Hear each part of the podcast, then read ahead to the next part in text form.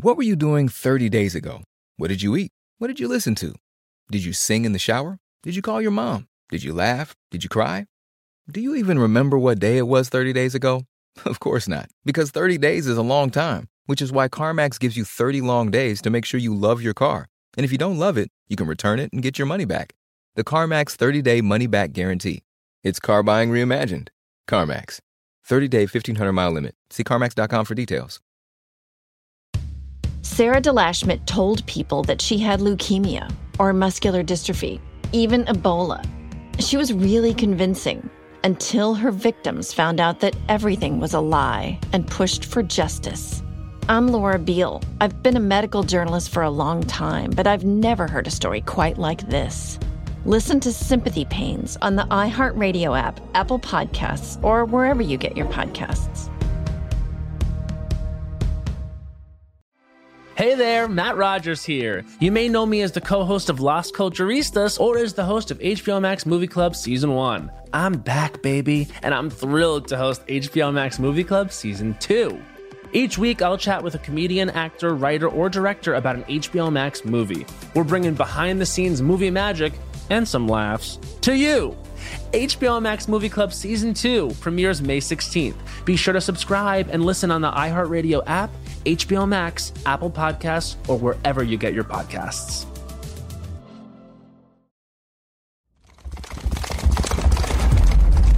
Cavalry Audio.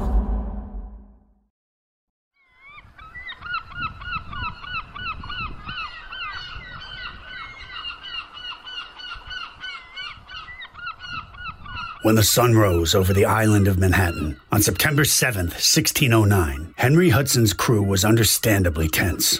They watched anxiously as the bloodied shallop bearing five of their mates finally found its way back to the ship.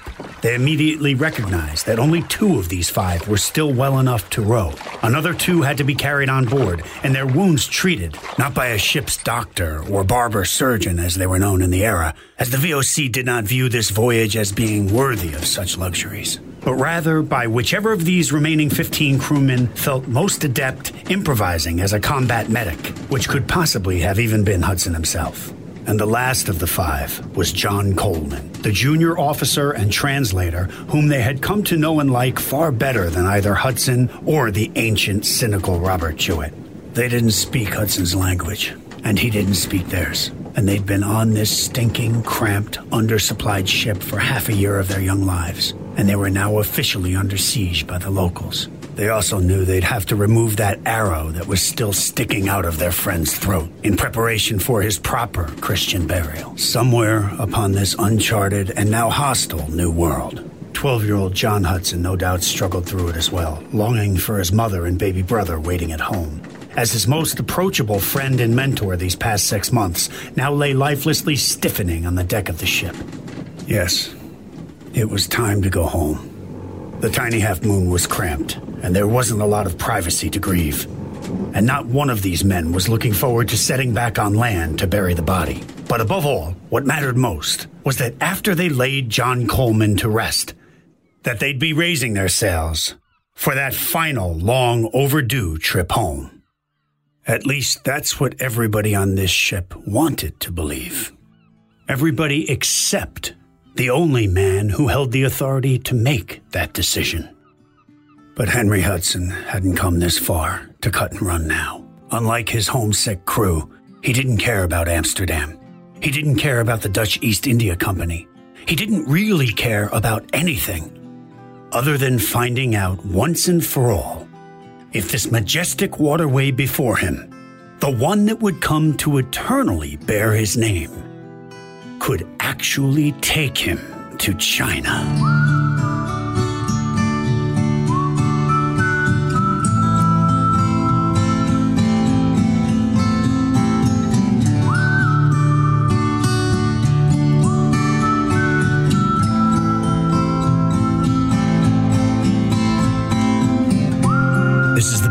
Podcast Island, the story of how this culture, this world, this island, the place we now know as New York, came to be. My name is Chance Kelly, and I look forward to you saying, Wow, history is cool. Episode 3 China, 1609. John Hudson. Hudson was not operating on the level. Not with his Dutch employers, not with his Dutch crew, and not with his Algonquin hosts. He had no intention of ever returning to this river and didn't care what kind of wake his Dutch yacht left behind. And this is the key difference between Henry Hudson and the next character in this story. I don't think that Hudson was ever very much interested in trade. His main obsession was discovery. So, what is Jaap saying? Because it's not always easy to just slip inside the mindset of intrepid interglobal adventurers and adequately wrap our hands around the specifics that went into this vast endeavor of international colonization. I mean, the tenets of this pursuit in this era, of this now quite archaic practice, may not seem readily apparent to us today. And within this profession of sailing to the unknown corners of the globe in quest of finding, controlling, and profiting off foreign yet unclaimed lands, unclaimed by any acknowledged and established European rivals anyway, the distinction between discovery and trade may not be immediately apparent, especially to us 21st century earthlings whose own world has become so remarkably small in just the past few decades. But in order to understand these distinctions, in order to understand some of the mindset of these explorers of this era, we have to look back and acknowledge and understand just how different this earth was back in 1609. I mean, look, forget about Google Maps. That was four centuries off at this point. But even those globes, you know, those Commander McBragg globes that we all sort of took for granted in, in most of our classrooms growing up. No, there weren't any globes of the world at this point either. Well, let me say there were globes uh, that were far too expensive, fragile, and inaccurate to, to, ever be brought on one of these ships. And the scale, forget about it. It wasn't even close. Because people had no idea what the entire world actually looked like in 1609. And again, this is where you got to give it to these guys. I mean, no, they weren't perfect. Far from it. They each and all had their bumps and their shortcomings and their imperfections.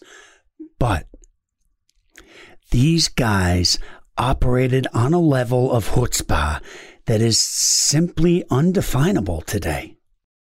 Again, Hudson, John Davis, Martin Frobisher, Willem Barents, these guys were in the process of charting the globe. and in those days, there was only one way to do that the old fashioned way. And as we've already talked about somewhat, Hudson tapped into whatever data and intel was available from earlier and or contemporary explorers. The data that he was able to get his hands on from these explorers, as well as from the aforementioned Captain John Smith. And truth be told, John Smith was more than just a friend, countryman, an associate of Hudson's doing a little snooping in this new world.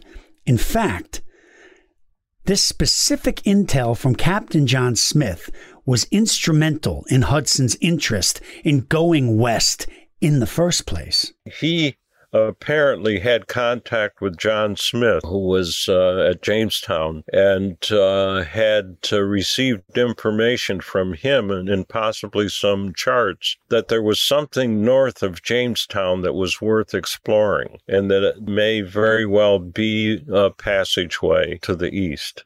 This is what Hudson had in mind his contract read that if he couldn't go any further because of the ice and the weather, he was to return to Amsterdam. His wife and his whole family were there in Amsterdam. They were they were like collateral or hostages. and so let's go back to what Jaap was saying just before. That within this overall game of international exploration and navigation, there were four specific areas of focus one, discovery, two, trade, three, settlement, and four, colonization. This is the standard gradual transformation of all colonization, not just in this new world, but pretty much everywhere on Earth. You need geographical knowledge to sail safely and quickly to where you can get trade goods. Once the existence of good trade leaks out, despite efforts to keep info under wraps, small trading posts are set up. Next, there is the phase of first settlement, with a few colonists supporting trade by engaging in agriculture. Now, what also plays into Hudson's voyage is that these phases tie into the claims that Europeans use against each other. First discovery, governmental charters, based on discovery usually, purchase of land from natives, and actual occupation, boots on the ground. The most salient one of these pertaining to Hudson is discovery. An Englishman discovered the river in the service of a Dutch company. So who is the rightful claimant, the English or the Dutch? Same with charters, usually based on discovery. Add in the litigious legal culture of the time, created by an absence of governmental power to enforce legal judgments, and we have the situation of the 1650s and 1660s with Dutch and English facing off in New Netherland. So Hudson ties in to what happens later on. So, yes, it's very important to remember that each explorer tended to specialize himself in one way or the other in one of these four areas of focus. And each individual explorer would have his own reasons for selecting that particular area. Hudson's reason, as we've already discussed somewhat, was his own personal fame and glory on which he planned to cultivate personal wealth for himself. But the thing about the discoverers is that they're almost always a one shot deal. Once a place is discovered, you know, the cat's pretty much out of the bag thereafter. So, in other words, the discoverers are the trailblazers, so to speak, and then they, by nature, keep going, as Henry Hudson did. So now, why is trade the second item in this necessarily chronological process? Well, because you got to pay the bills somehow, right? Any place that a nation or an empire is going to cultivate for potential colonization must have some kind of intrinsic internal value to it. And certainly in the 17th century anyway, natural resources is really what we're talking about. And now that natural resource and that next major dude in this overall epic story who vigorously and emphatically exploits that resource will illustrate very, very well how pivotal the trade portion of this sequence becomes. And here's something that I refer to as the mad irony of this story, for lack of a better way to explain it. Something that keeps repeating over and over in these scenarios with these varying characters who one contradicts and supplants the next one, and it tends to drive the story forward in this incredibly strange and unique way. And along with this odd continued pattern of randomness becomes the process by which we end up conjuring this place that we now call New York, which is simply unlike any other place anywhere on earth. And as this mad irony continues on, this will show us how remarkably insignificant Hudson becomes from there relative to this next character that I'm talking about. Because this next chapter, which covers a much longer period of time than Hudson ever spent here, and essentially becomes the very starting block for the system of trade that would facilitate what would transform this wild, fertile island into the financial capital of the universe. Yes, the origins of New York City as the monetary center of the earth. The roots of the financial system that exists within the island of Manhattan and the greater New York area did not start in the 1950s. It did not start in the roaring 20s. Didn't start in the gay 90s. And it didn't even start in 1792 under a buttonwood tree. No. The system of trade that initialized this place as the epicenter of international commerce started in 1610 with the character who we're going to introduce you to next. Wait, wait, wait, wait. That sounds big. Who is this guy? Well, it is big, and he's a big deal. Because when all the news and journals and information from Hudson's 1609 voyage did finally find its way back to Europe, the Amsterdam money men did not want to bother with Hudson anymore. And they made a pointed decision to go find another type of explorer, somebody who they were confident was going to focus not just on trade, but on the alliances that would further facilitate that trade going forward. Yes, and the gentleman who they did finally decide upon to entrust with sending back to this island is quite possibly more instrumental to the eventual creation of the greatest city on earth than any other person. Yes, infinitely more than Henry Hudson, who discovered it, who unveiled it, who let us know it was here, but that's all he did. And he caused a lot of problems along the way. And again, here is this randomness, really this organic randomness that has so uniquely shaped this place in a way that it's just not quite like any other place on earth. Again, as we're seeing, Hudson had no interest in any part of this process beyond the initial glory of that discovery phase.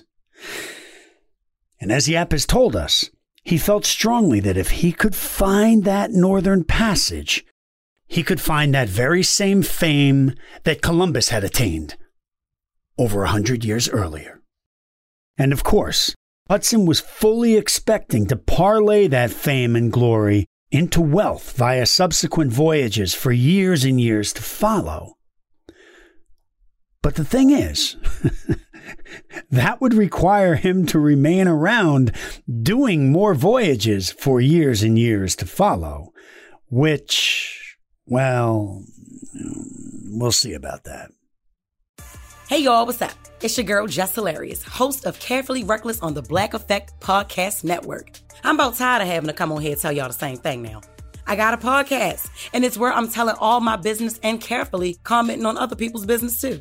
If you already know me, you know there's no limit to the things I talk about. And if you don't know me, what you doing? It's time to tune in. I'm talking about relationships, politics, raising kids, being young, being dumb, growing up, growing down, all types of stuff. I'm covering it all. No matter what stage of life you're in, there are just some things that no one can avoid. And I'm here to talk about it. Life can be awkward. Don't get uptight. Let's laugh about it. In a world where clickbait and cancel culture can tell your story before you do, I'm using my podcast to remind people that we're still human. So if you want to hear real stories and my real raw opinion on the ways of the world, tune in. I'll be respectable and messy at the same time. Don't be scared, y'all. It's all coming from a place of love. Listen to Carefully Reckless every Wednesday on the Black Effect Podcast Network, iHeartRadio app, Apple Podcasts, or wherever you get your podcasts. Peace. I was elated when iHeart and Los Angeles Comic Con announced they were partnering to make a new podcast. And after I begged them to make me the host, Hector, I immediately was like, we have to call you and get you on the program. Oh my gosh, Joelle, really? Yes, your SpongeBob podcast and your work at DC are out of this world. And I knew I wanted to geek out with you every week. Well, I know that you're doing a lot of awesome work over on the Fake Doctors, Real Friends, Scrubs Rewatch podcast. And now we get to host our own mini comic convention delivered directly to ears all over the world. Right, and I'm so excited because we have some major guests coming up. Yes, like Ted Lasso showrunner Bill Lawrence, legendary actor aka Moff Gideon from The Mandalorian, Giancarlo Esposito, Yes. and the guy who invented dancing for video games, Donald Faison. Oh, it's going to be spectacular. Plus, each week we feature an eclectic mix of entertainment such as trivia battles, deep dives into fandoms with experts, and music tracks from celebrities and themed bands. Listen to Comic Con Metapod on the iHeartRadio app, Apple Podcasts, or wherever you get your podcasts. Hi, I'm Margaret Killjoy.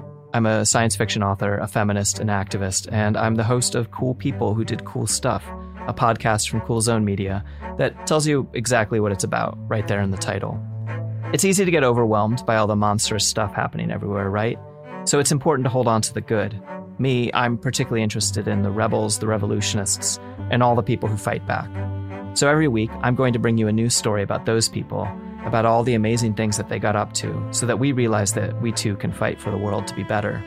Every Monday and Wednesday, I'll be joined by comedians, writers, journalists, and friends to talk through not just the stories, but what they mean for us today. Listen to cool people who did cool stuff on the iHeartRadio app, Apple Podcasts, or wherever you get your podcasts.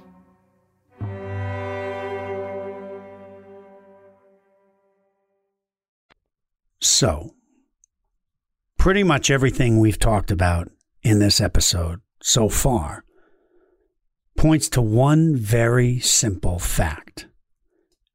And that fact is that Henry Hudson was going to find that passage to Asia or die trying. Hudson would have been challenged to stay focused while reciting the Lord's Prayer over the makeshift ceremony. The late summer weather was idyllic, and the ocean air invigorating. But Hudson's situation was anything but. There was a lot to think about, and he was running out of time. And watching his 12 year old son help lower the corpse into the foreign soil, he also realized that he had to complete this current exercise, bid farewell to his young countrymen, and get his crew back on the ship before the bad guys came back for more. He still needs to know if the Hudson River is actually the passage to Asia. So, what does he do from there? Well, the only thing you can do is go up the river. What the renowned archivists and translators Edmund Bailey O'Callaghan, Berthold Fernow, and Arnold Van Laer put down over a hundred years ago. Our guest, Charles T. Gehring, was hired to pick up almost 50 years ago. He was handed a stack of 12,000 moldy pages, handwritten in 17th century Dutch long script that had been rediscovered from the lost colony of New Netherland.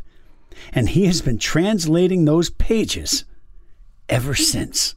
These are documents that include notes and letters from Peter Stuyvesant himself.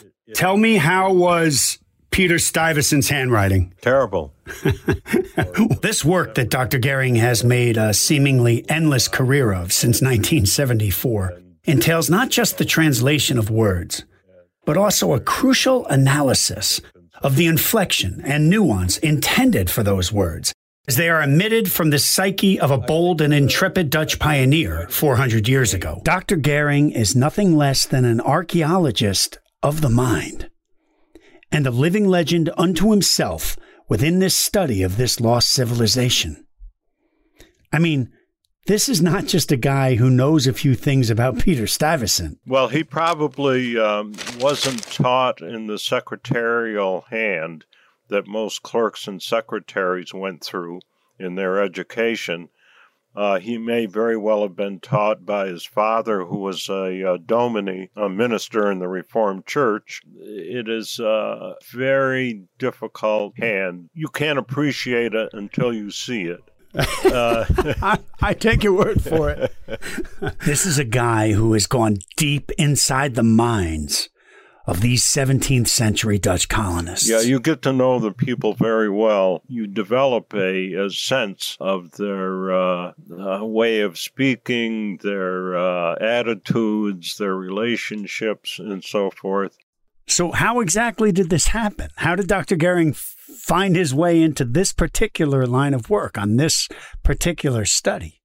Well, after earning a PhD in Germanic linguistics with a concentration in Nederlandic studies from Indiana University in 1973, and after completing his dissertation on the survival of the Dutch language in colonial New York, this young man from the Mohawk Valley town of Fort Plain soon discovered that he didn't actually have to travel anywhere near Europe in order to ply his very specialized trade, and that because of the remarkable history of this specific region, his life's work would begin just an hour east of his hometown. He reported to the State Library in Albany, where he was handed 12,000 handwritten pages that had been waiting over 300 years for someone with the abilities that he just happened to possess to come along.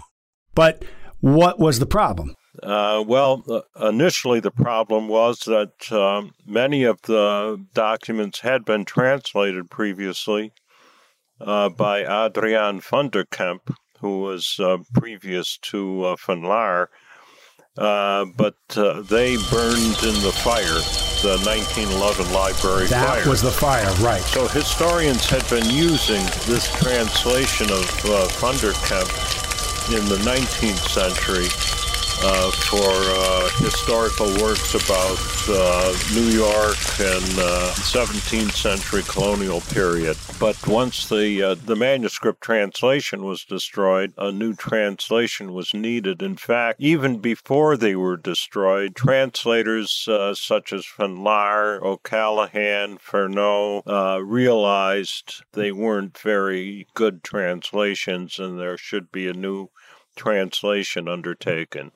And that is how pivotal Dr. Charles T. Gehring is to this overall study.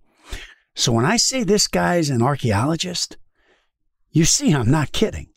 Without Charles T. Gehring, the study of New Netherland and really the entire Dutch movement in the Americas regresses, and a lot of it literally disappears. Charlie Gehring is as responsible for rediscovering this lost colony and for educating the world about it properly as anybody ever. Arnold van Laer was a very highly respected Dutch translator who preceded Dr. Gehring from 1899 until his retirement in 1939. And there the pages sat until 1974. He was able to uh, publish uh, four volumes of translations that he had been working on, including the first volume that burned up in the fire, which he had to take from a previous translator, E.B. O'Callaghan. Right, right. And uh, uh, with notes from memory of what uh, the errors uh, he had in his translation. Wow. But eventually, uh, we started a project that would uh, start over again, building on Van Laer's uh, translations. So there, we only have two volumes left. Left, but they're they're large volumes, and they were uh, da- damaged to some extent in the fire. Yeah. So Charlie didn't write the book; he rewrote it properly by translating it himself from 17th century Dutch long script.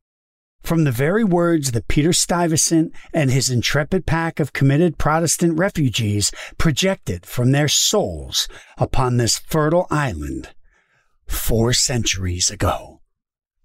So, yes, Dr. Gehring himself is living history to this remarkable school of study, and we are honored and privileged to be able to soak in some of his knowledge, spirit, and insight.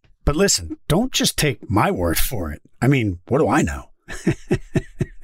but what about a king and queen, like the king and queen of the Netherlands? What do they think about the work that Charlie does?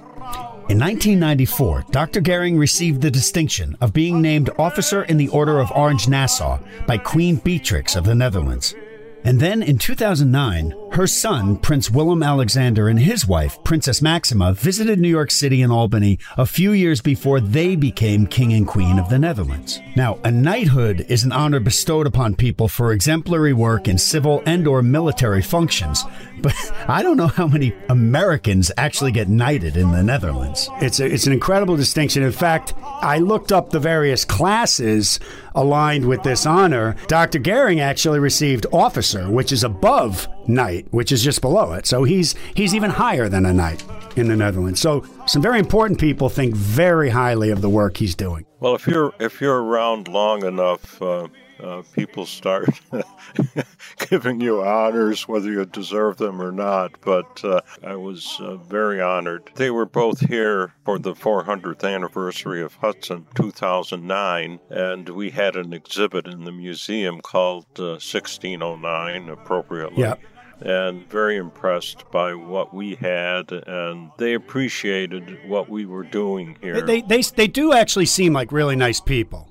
Uh, they both are. of them. Uh, yeah. They're they're very very nice. The Dutch put on no airs in official situations. They're very affable. I'm not going to mention any any other royal families, but uh, that's all right. Wait, one per one per episode is fine. That's fine.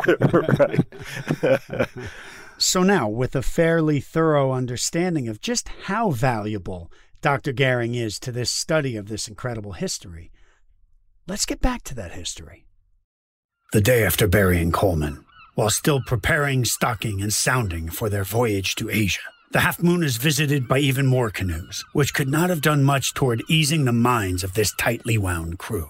And tensions come to a head the next day, on the 9th, when more natives come alongside the Half Moon, ostensibly to trade, and while no provocation seems apparent, Juet reports that they perceived their intent nevertheless and use that as justification to abduct two of the Algonquins. Okay, now this thing, this abducting natives thing, had become a fairly common practice throughout the centuries by this time. It's really not all that unlike the concept of taking hostages in the military situation. However, the practice to these 17th century or so explorers could be a bit more complex. Because while in this case, Hudson and his men definitely did abduct these two Algonquins in a confrontational manner and as a means of leverage going forward, at this point, Hudson didn't really know for sure that he was ever actually coming back this way, right? I mean, he's already five months into this voyage, and he believes that his next major destination is Asia via a route that no other human, as far as he and the rest of the planet knows, has ever actually traveled. So, Hudson and Juet's intentions in taking these hostages at this point could be viewed as pretty dark. But then, this is another example of something that these explorers faced that is nearly impossible for us to properly put into context today. Because what to our eyes may look as appalling as it is unthinkable was, in fact, to these navigators, an accepted and necessary evil, a necessary evil component to this overall game. And oh, by the way, it was multifunctional. Abduction of natives basically serves three purposes information gathering, hostage taking, and having something to show for. Explorers usually grabbed a few natives to interrogate them. Info as to the big waters to the west were particularly important at first, though it eventually turned out to pertain to the Great Lakes and not to the Pacific Ocean. In depth interrogations required more time than the safety of the ship allowed, so taking hostages along was an option. Second, hostages would serve you well if you wanted to return and start or continue trade, especially if you've left a few comrades behind. And third, showing some Indians to the monarch who paid your bills would come in handy when you returned home. Columbus did that too. It would boost the status of the monarch if he or she could show off these newly acquired subjects in a show of exoticism. Europeans were very much interested in the world out there. And then, of course, there is the case of the aforementioned Estavo Gomez, the Portuguese sailor commissioned by Spain, who in 1525 took it upon himself to abduct not one, not two, not three, but 50 native hostages from the area of what we call Maine today. And regardless of the Europeans' motives for these abductions, they certainly were not without repercussions. The Dutch did have. Uh uh, some sort of a, a trading post in Maine in that area. uh, for a very short period of time. It didn't. It didn't last. The natives up there were very hostile. In fact, they killed most of the crew of one of Cornelis May's uh, ships in 1611. They put ashore to uh, trade. The Indians are motioning to them to come ashore, and nine of them uh, get in the longboat and they pull ashore, pull the boat up on the beach, and the Indians attack them. And uh, only only one of the nine uh, escapes unscathed. Uh, two others are badly wounded, but the rest are killed. Could, could this have had anything to do with the fact that Gomez took 50 of them 80 years earlier? Most likely. There was no photographing, there was no video streaming. These explorers wanted to really make an impact. They'd take some people back to Europe with them. People had no idea that people like this existed. This was like going to Mars and bringing back a Martian. Right. Whatever Hudson's motives, he certainly wasn't doing anything to further his diplomatic relations here. But regardless, they now had their guests, or hostages. They had gathered their intelligence. They had studied their charts. Now it was time to try out this shortcut to China once and for all. Hey, have you heard of Ghost Church? My name's Jamie Loftus, the creator of podcasts like Lolita Podcast and My Year in Mensa. And what if I told you there are camps around the U.S. dedicated to communing with the dead, that the religion behind these camps had attracted the likes of Sir Arthur Conan Doyle, Frederick Douglass, Mary Todd Lincoln, and the first woman to run for president, and that I've been there and seen it for myself? My new series, Ghost Church, is the history of American spiritualism, a religious movement that began during the industrial era and science becoming a part of everyday life and intersects with the fight for women's rights and abolition. So, how did what many thought was a prank pulled by two teen girls turn into a full blown religion? I'm not asking you to believe or disbelieve anything, I'll be interviewing mediums and skeptics alike, but I am asking you to get in the spirit circle with an open mind and see what comes through. It's a wild story, so listen to Ghost Church on the iHeartRadio app, Apple Podcasts, or wherever you get your podcasts. I was elated when iHeart and Los Angeles Comic Con announced they were partnering to make a new podcast. And after I begged them to make me the host, Hector, I immediately was like, we have to call you and get you on the program. Oh my gosh, Joelle, really? Yes, your SpongeBob podcast and your work at DC are out of this world. And I knew I wanted to geek out with you every week. Well, I know that you're doing a lot of awesome work over on the Fake Doctors, Real Friends, Scrubs Rewatch podcast. And now we get to host our own mini comic convention delivered directly to ears all over the world. Right, and I'm so excited because we have some major guests coming up. Yes, like Ted Lasso showrunner Bill Lawrence, legendary actor aka Moff Gideon from The Mandalorian, Giancarlo Esposito, Yes. and the guy who invented dancing for video games, Donald Faison. Oh, it's going to be spectacular. Plus, each week we feature an eclectic mix of entertainment such as trivia battles, deep dives into fandoms with experts, and music tracks from celebrities and themed bands. Listen to Comic Con Metapod on the iHeartRadio app, Apple Podcasts, or wherever you get your podcasts. From tips for healthy living to the latest medical breakthroughs, WebMD's Health Discovered podcast keeps you up to date on today's most important health issues. Through in depth conversations with experts from across the healthcare community, WebMD reveals how today's health news will impact your life tomorrow. It's not that people don't know that exercise is healthy, it's just that people don't know why it's healthy. And we're struggling to try to help people help themselves and each other.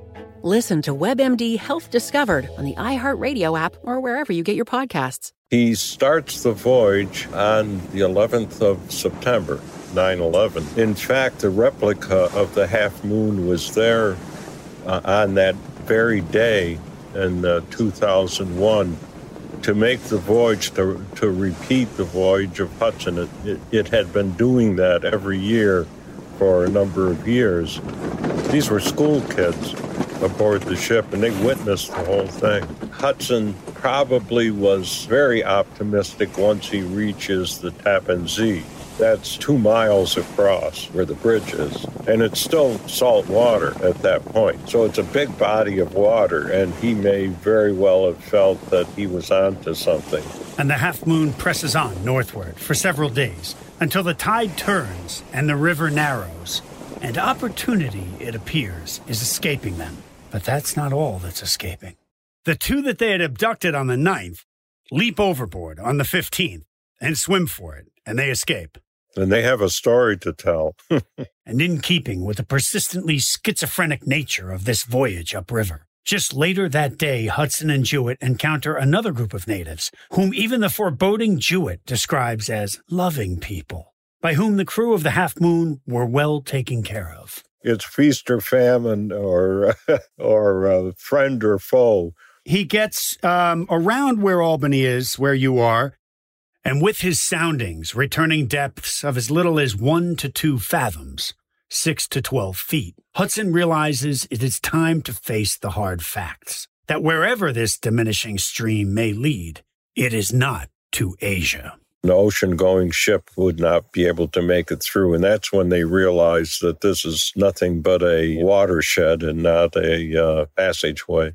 And now, as the fall is setting in, they have to kind of face facts that this voyage is essentially over. They have to get back across the Atlantic before it gets too cold. So they start their way back down the river, but there were some people waiting for them. Right. A number of canoes coming on October 1st, but there was one particular canoe, quote, hanging under our stern with one man in it from Juet's journal. Right. He wouldn't go away. He just sort of lingered there most of the day. And then when no one was looking, he climbed in a window and he go- actually steals Juet's pillow, two shirts, two bandoliers, and the cook shoots him yeah. in the chest and kills him. Yeah. Then another man comes and tries to overtake the sloop. They chop off his hand and get rid of him. Then it's sort of, all right, let's just get out of here. They say, no more sounding, no more nothing. We're going back to Europe. But the next day, they encounter one of the two hostages further downriver. And as they look up, suddenly they're being fired at by over a hundred people from shore. Hudson's crew kills somewhere between eight and ten of them, maybe 12 of them, and just hightails it out of there. They set their sails and hold firm by their compass, east by northeast, 3,500 miles across the Atlantic. And the next stop for them, well, it's Europe, but it's not Amsterdam, is it? No, no, they put in at Dartmouth. Why? Maybe he had in mind it would uh, mitigate any punishment the English might have for him for working for the East India Company. Right. The, his story was well, the English are holding me because I went to work for a rival nation. Yeah, this is it. There are all kinds of stories connected with Hudson, whether he was a spy or whether he took the voyage only to collect the navigator's chart or Right. used by the, the English. For the third time in three years, Henry Hudson had failed to carry out his assignment for his employers. Furthermore, he did nothing to advance diplomatic relations for the English, the Dutch, or any European nation, with the indigenous people occupying what would become the most racially diverse city in the world. What he had succeeded in doing was uniting otherwise disparate Algonquin communities against a singular new enemy who came from a place far, far away in a strange, offensive, and intimidating floating house. Again, this story is complicated. Did Hudson set out to create all these conflicts out in the New World? No, It- it- there's no logic to that. But again, it's cause and effect. And when we look at Jaap's explanation of the four key components of international exploration of this era, that's why it becomes so important. And here's where it starts to really explain a lot about what the heck was going on here and how it all unfolded in this particular way. Discovery, trade, settlement, colonization. So, when we align each area of focus with each key character in this study, the story becomes much more clearly illustrated, much more understandable. It starts to make a little bit of sense. Now, I said a little bit because it never makes complete sense, but let's keep going. I mean, this is a long time ago, and we're never going to know for sure about everything. But I think to really try to get into the mindset, to try to understand as much as we can, not just of Henry Hudson, but of any of these intrepid international explorers of what I'll call the pre modern age, for lack of a better term. Let's just say the Middle Ages through the 19th century, okay? No phones, no photographs, no air travel. It's a different system of worldwide communication, one that, again, is hard for us to really comprehend today. It's a system that is infinitely more self reliant in terms of each man for himself to a large degree. And it's why I keep saying it. These explorers were bold because they went out into the unknown and had to be ready to face whatever challenges might be out there. Unknown challenges. That's scary. It's also hard to plan for. And it's why we see these ships arming themselves. I mean, these are not just floating information gatherers. They are that. But in addition to stocking provisions and all that and their navigational tools and so forth, they must arm themselves. All of these ships. They had to be floating attack vessels as and when necessary, and they had to be good at it. Yet another necessary evil for any such international explorer. This was dangerous work. You had to be as much a warrior as a navigator.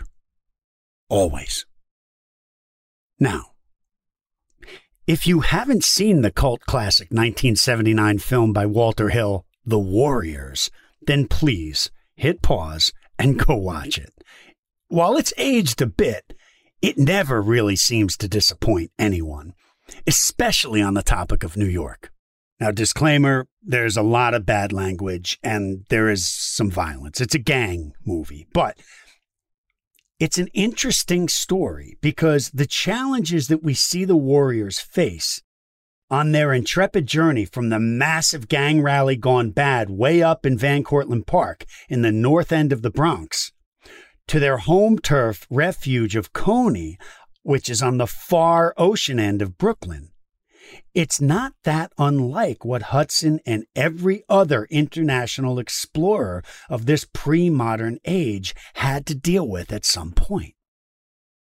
Encountering natives was a part of the deal, or, as in the case of the warriors, the local dudes who controlled that local turf. This was a standard component of the job detail, and the methodologies of doing it for each individual explorer or gang leader can tell a lot about the story. Swan, the leader of the warriors, who was not only concerned with getting his crew back to Coney Island safely, but he was simultaneously concerned with maintaining and even building respect among the other gangs, particularly with the Gramercy Riffs, who really held the power. In other words, Swan wanted to build alliances. Hudson, by comparison, really didn't care about the major powers that be, and he didn't care what reputation he left behind, as long as he was able to go off on another mission to keep searching for this thing, this elusive shortcut to Asia. So when Swan and the bold surviving members of his crew do actually make it back to the beach at Coney that gray morning, his work is not done. He still has to have that showdown with the bad guys the Rogues, whose leader is so masterfully played by David Patrick Kelly. Yeah. You know what I mean.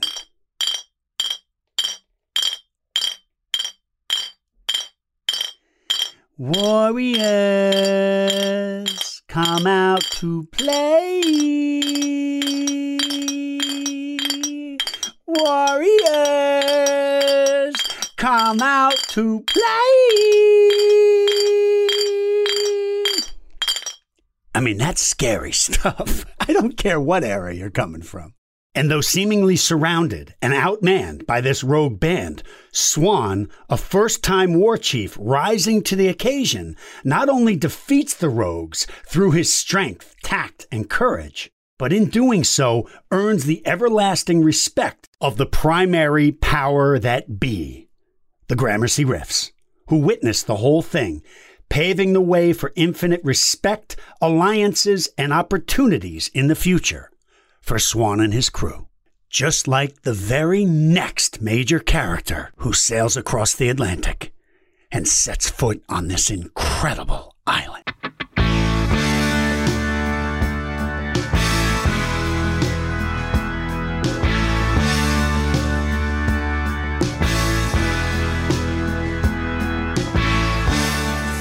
Before we properly thank Charlie, I want to strongly recommend one of his incredible books, A Journey into Mohawk Country, the Journal of Harman Vanden Bogaert, 1634 and 1635, from Syracuse University Press, which is available at most major booksellers. Vanden Bogaert is yet another indelibly remarkable character whom we will be getting to in other episodes down the line, and we strongly recommend Charlie's remarkable illustration of and insight on this inimitable early settler of this incredible island.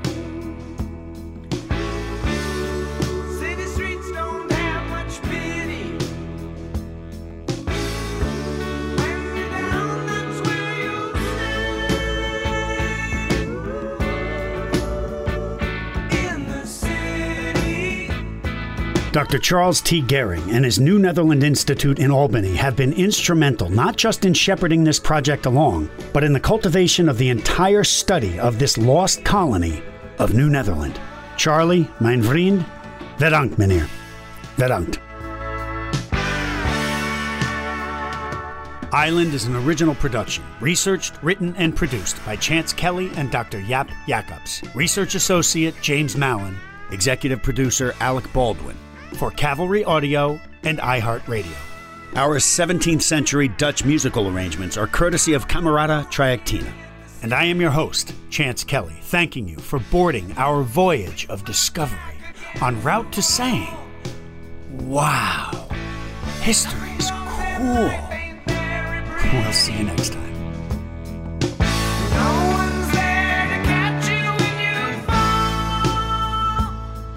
To our growing island audience, Vedant, thank you. You guys are cool.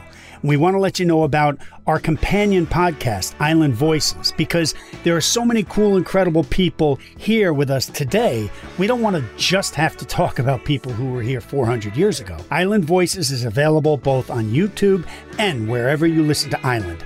The YouTube channel is Island Voices Podcast, Island Voices Podcast on YouTube, and wherever you listen to Island. Climb aboard. History's cool.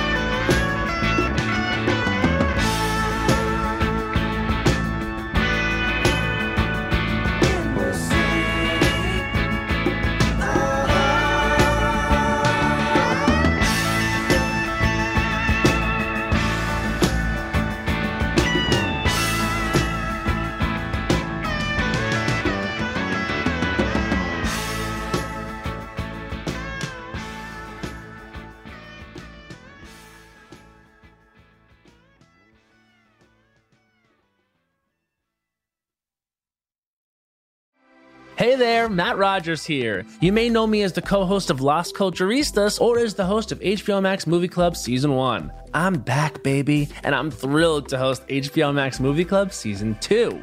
Each week, I'll chat with a comedian, actor, writer, or director about an HBO Max movie. We're bringing behind the scenes movie magic and some laughs to you.